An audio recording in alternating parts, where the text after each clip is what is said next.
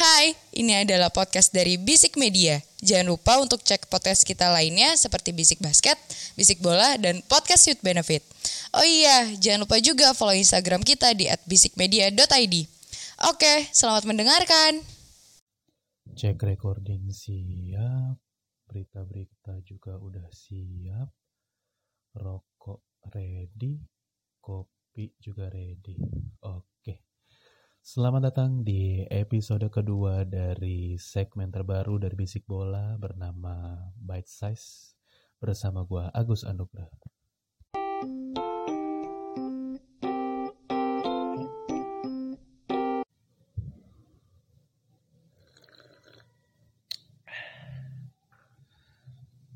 Gue sebenarnya ngambil jatah episode kali ini tuh agak salah deh kayaknya. Ya karena MU-nya kacot lagi. Tapi mau gimana ya? Gue juga udah bingung sama klub itu. By the way, hari ini hari Selasa. Berarti kurang lebih kalau nggak salah di dua hari sebelum ini MU bertandang ke St. James Park. Sesuai dengan prediksi waktu di episode hari Sabtu kemarin bahwa MU akan kesulitan lawan Castle. Dan ternyata terbukti MU kalah 1-0 lawan Castle. Gue udah bingung sih sebenarnya sama sama klub ini mau diapain ya. Gue nggak tahu siapa yang salah, siapa yang harus dijadikan kambing hitam. Gue udah nggak ngerti lagi. Tapi ya, I don't know.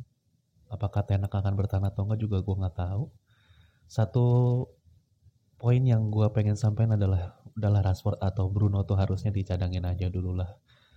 Gue nggak ngerti ya gue tahu. Gue udah sering bilang di episode sebelum sebelumnya kalau Bruno sama sama Rashford ini memang sangat-sangat membantu ya di beberapa musim ke belakang tapi yang kita lihat saat ini ya gue ngeliat Bruno dan Rashford yang beda gitu. Jadi sama-sama sulit untuk bisa ngembangin diri.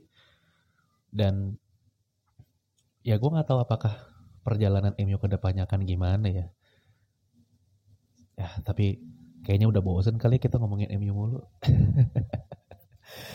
Dan ya itu tadi sedikit ngebahas ke resahan gue sama MU. Cuman ya udahlah, udah bosen gue sama bahas-bahas MU.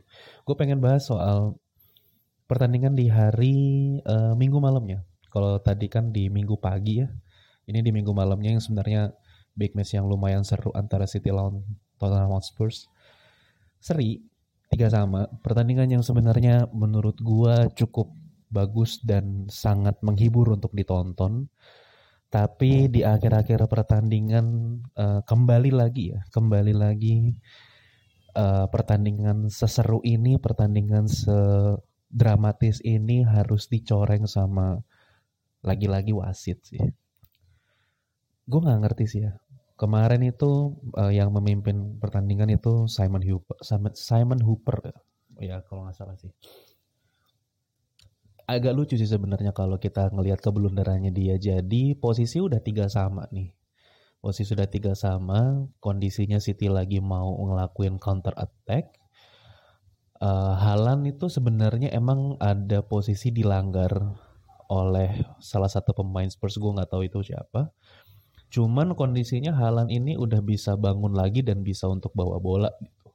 Dan bahkan bisa untuk ngasih asis ke Grealish gitu yang tinggal satu lawan satu sama kipernya Spurs gitu. Bahkan sebenarnya gesturnya si Simon Hooper ini udah melakukan tanda advantage gitu bahwa pertandingan bisa dilanjutkan karena posisinya kan setelah dilanggar Halan masih bisa untuk menguasai bola gitu. Tapi ketika udah Grealish satu lawan satu lawan si kipernya Spurs, entah kenapa tiba-tiba Hooper uh, bunyiin fluidnya gitu menandakan bahwa terjadi pelanggaran gitu. Ini yang agak aneh sih sebenarnya. Walaupun mungkin kita nggak tahu lah ya namanya satu lawan satu pasti ada ada beberapa hal yang bisa terjadi gitu. Bisa aja gol bisa juga nggak gol gitu. Cuman kan paling nggak itu salah satu keuntungan yang bisa dibilang dirampok gitu aja gitu sama wasit gitu keuntungan yang besar buat City. Walaupun mungkin gue harus benci ini karena kalau misalkan itu gol City bisa menang. Tapi ya harus bener lah lu namanya memimpin pertandingan. Dan ini udah terjadi nggak cuman sekali dua kali gitu. Bahkan dari musim ini yang baru berjalan I don't know kurang lebih berapa match ya kita lihat dulu di di berita kita lihat. Untuk Liga Inggris itu sudah berjalan sebentar. Udah jalan 14 pertandingan. Musim ini udah 14 pertandingan tapi kita tahu udah banyak match yang dalam tanda kutip dirugikan oleh wasit gitu. Ya kita udah sering denger ada ya Arteta ngomel-ngomel klub ngomel-ngomel sekarang Guardiola ngomel-ngomel Halan sampai ada meme-nya gitu kan. Jadi ya emang gue nggak ngerti sama dalam hal ini mungkin yang bertanggung jawab ya apa ya bacanya gue lupa PGMOL itulah itu yang bertanggung jawab ya bagaimana bisa untuk melatih atau ngasih bimbingan sama wasit-wasit ini untuk bisa ngambil keputusan yang benar gitu loh ini kalau untuk uh, proses terjadinya uh, kontroversi kemarin sebenarnya nggak perlu ada bantuan VAR atau apa sih sebenarnya. Kan lu udah masalahnya tuh dia udah ngasih advantage bahwa ini pertandingan bisa dilanjutkan. Tapi entah kenapa mungkin ngelihat Grealish udah tinggal satu lawan satu sama kipernya Spurs dan posisinya Grealish itu onside.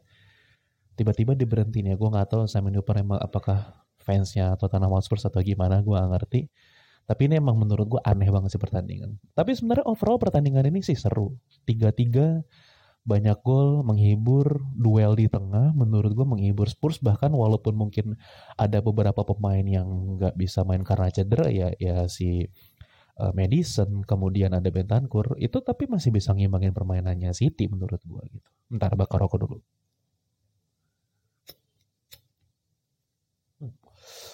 By the way, kalau misalkan ada di belakang-belakang ada suara sayup-sayup, ya wajar aja karena gue lagi ngeteknya di balkon. Gue pengen ngerokok, jadi ya santai lah pokoknya.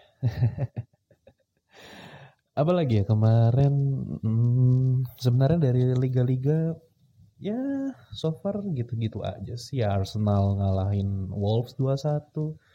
Kemudian Chelsea, Chelsea menang loh by the way sebenarnya yang uh, pengen gue bahas juga adalah uh, pertandingan di midweek ini gitu loh. Gue ngetek ini di hari Selasa jam 10 malam, berarti kurang lebih di hari Kamis ya.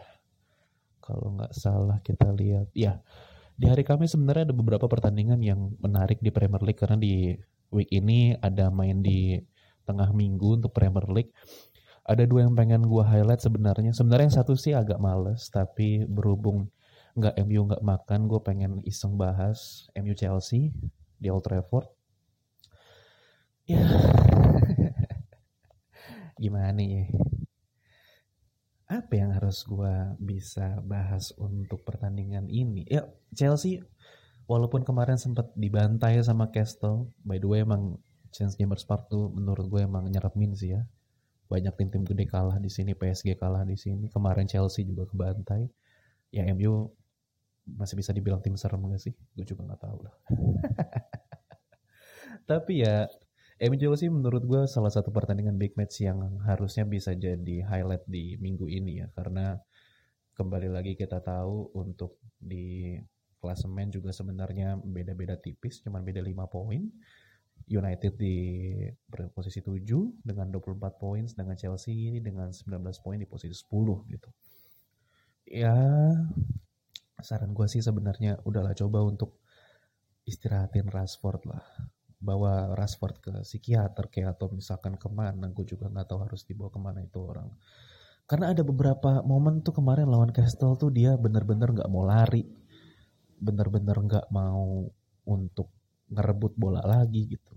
Ini sebenarnya agak kontradiktif ya karena beberapa jam dari gue lagi ngetek ini sebenarnya ada berita dari Fabrizio Romano bahwa MU ini uh, mengambil tindakan tegas terhadap beberapa media dan menghukum mereka hingga akhir musim ini karena membuat berita negatif tentang Erik Ten Hag di klub.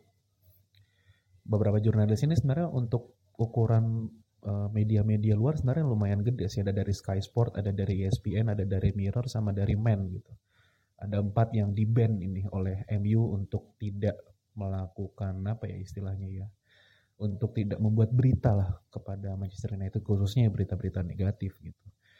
ini kenapa jadi uh, kontradiktif karena sebenarnya sebelumnya ini juga Fabrizio juga bilang kalau sebenarnya ada beberapa atau bahkan bisa dibilang sebagian besar dari skuad MU ini sebenarnya sudah agak mempertanyakan dengan kondisi atau uh, apa yang terjadi di klub saat ini dengan Tenak sebagai pelatih ya karena kalau dari pernyataannya sebenarnya Tenak ini dibilang kalau uh, dia ini dipertanyakan apakah dia sebenarnya bisa ngelatih atau enggak mungkin bahasa kasarnya gitu kali ya.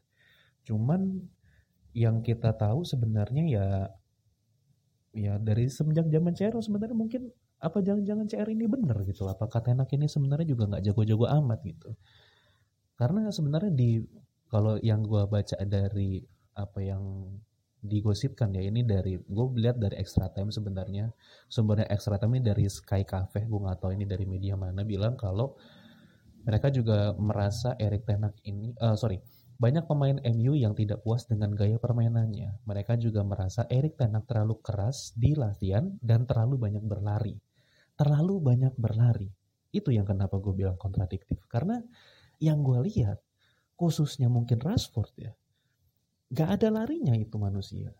Ketika bola awalnya dipegang sama MU, direbut sama pemain Castle, gak ada usaha dia untuk untuk ngejar gitu loh. Jadi itu yang kontradiktif gitu loh. Jadi sebenarnya nih sesi latihan siapa yang salah gitu loh.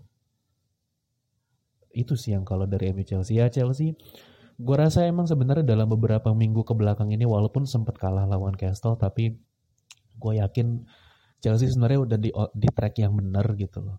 Dan apa yang saat ini apa yang dari awal musim ini sedang di uh, apa ya istilahnya? sedang di godok sama Ted Bowley ini sebenarnya mungkin menuju ke arah yang benar gitu. Sebenarnya bahkan udah udah beberapa kali menang, udah mulai nunjukin kualitas para pemain-pemainnya.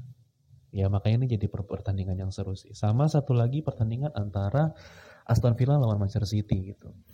Ini yang menarik adalah karena Aston Villa ini ternyata kalau dilihat dari statistik ngeri ini.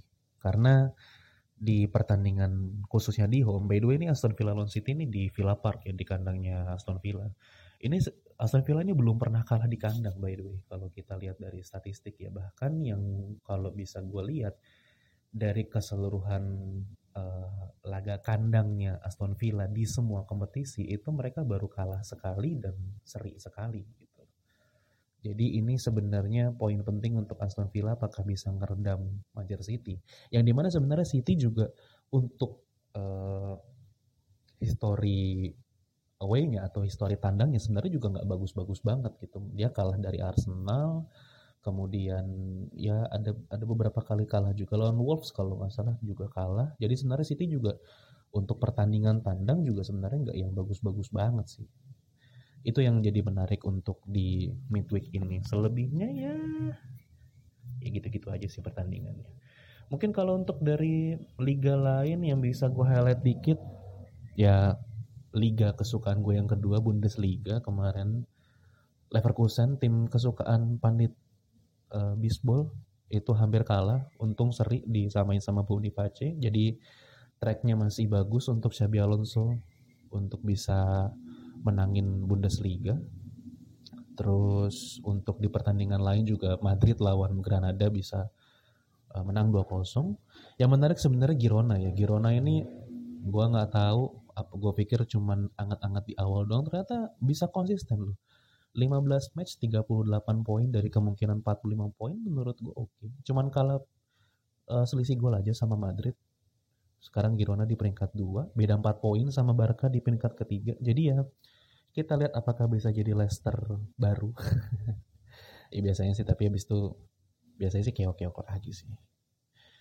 Mungkin itu aja sih palingan yang bisa gue bahas untuk di uh, bite size kali ini. Jangan lupa untuk follow Bisik Bola di Instagram, Bisik Media juga di Instagram juga follow. Mungkin kalau ada yang mau follow pandit-pandit pro yang ada di Bisbol juga boleh. Ada aji.mkv, ada Klepon Subuh, ada Panjino dan ada Gusti Haryo. Ya udah gitu aja sih untuk bite size kali ini. Gua nggak tahu nanti di episode 3 atau episode 4 apakah Haji dulu atau Imo dulu gue nggak tahu jadi ya itu aja see you next episode eh mungkin sampai ketemu juga di hari Sabtu nanti di biasa episode regulernya Bisbol. Oke, okay? goodbye.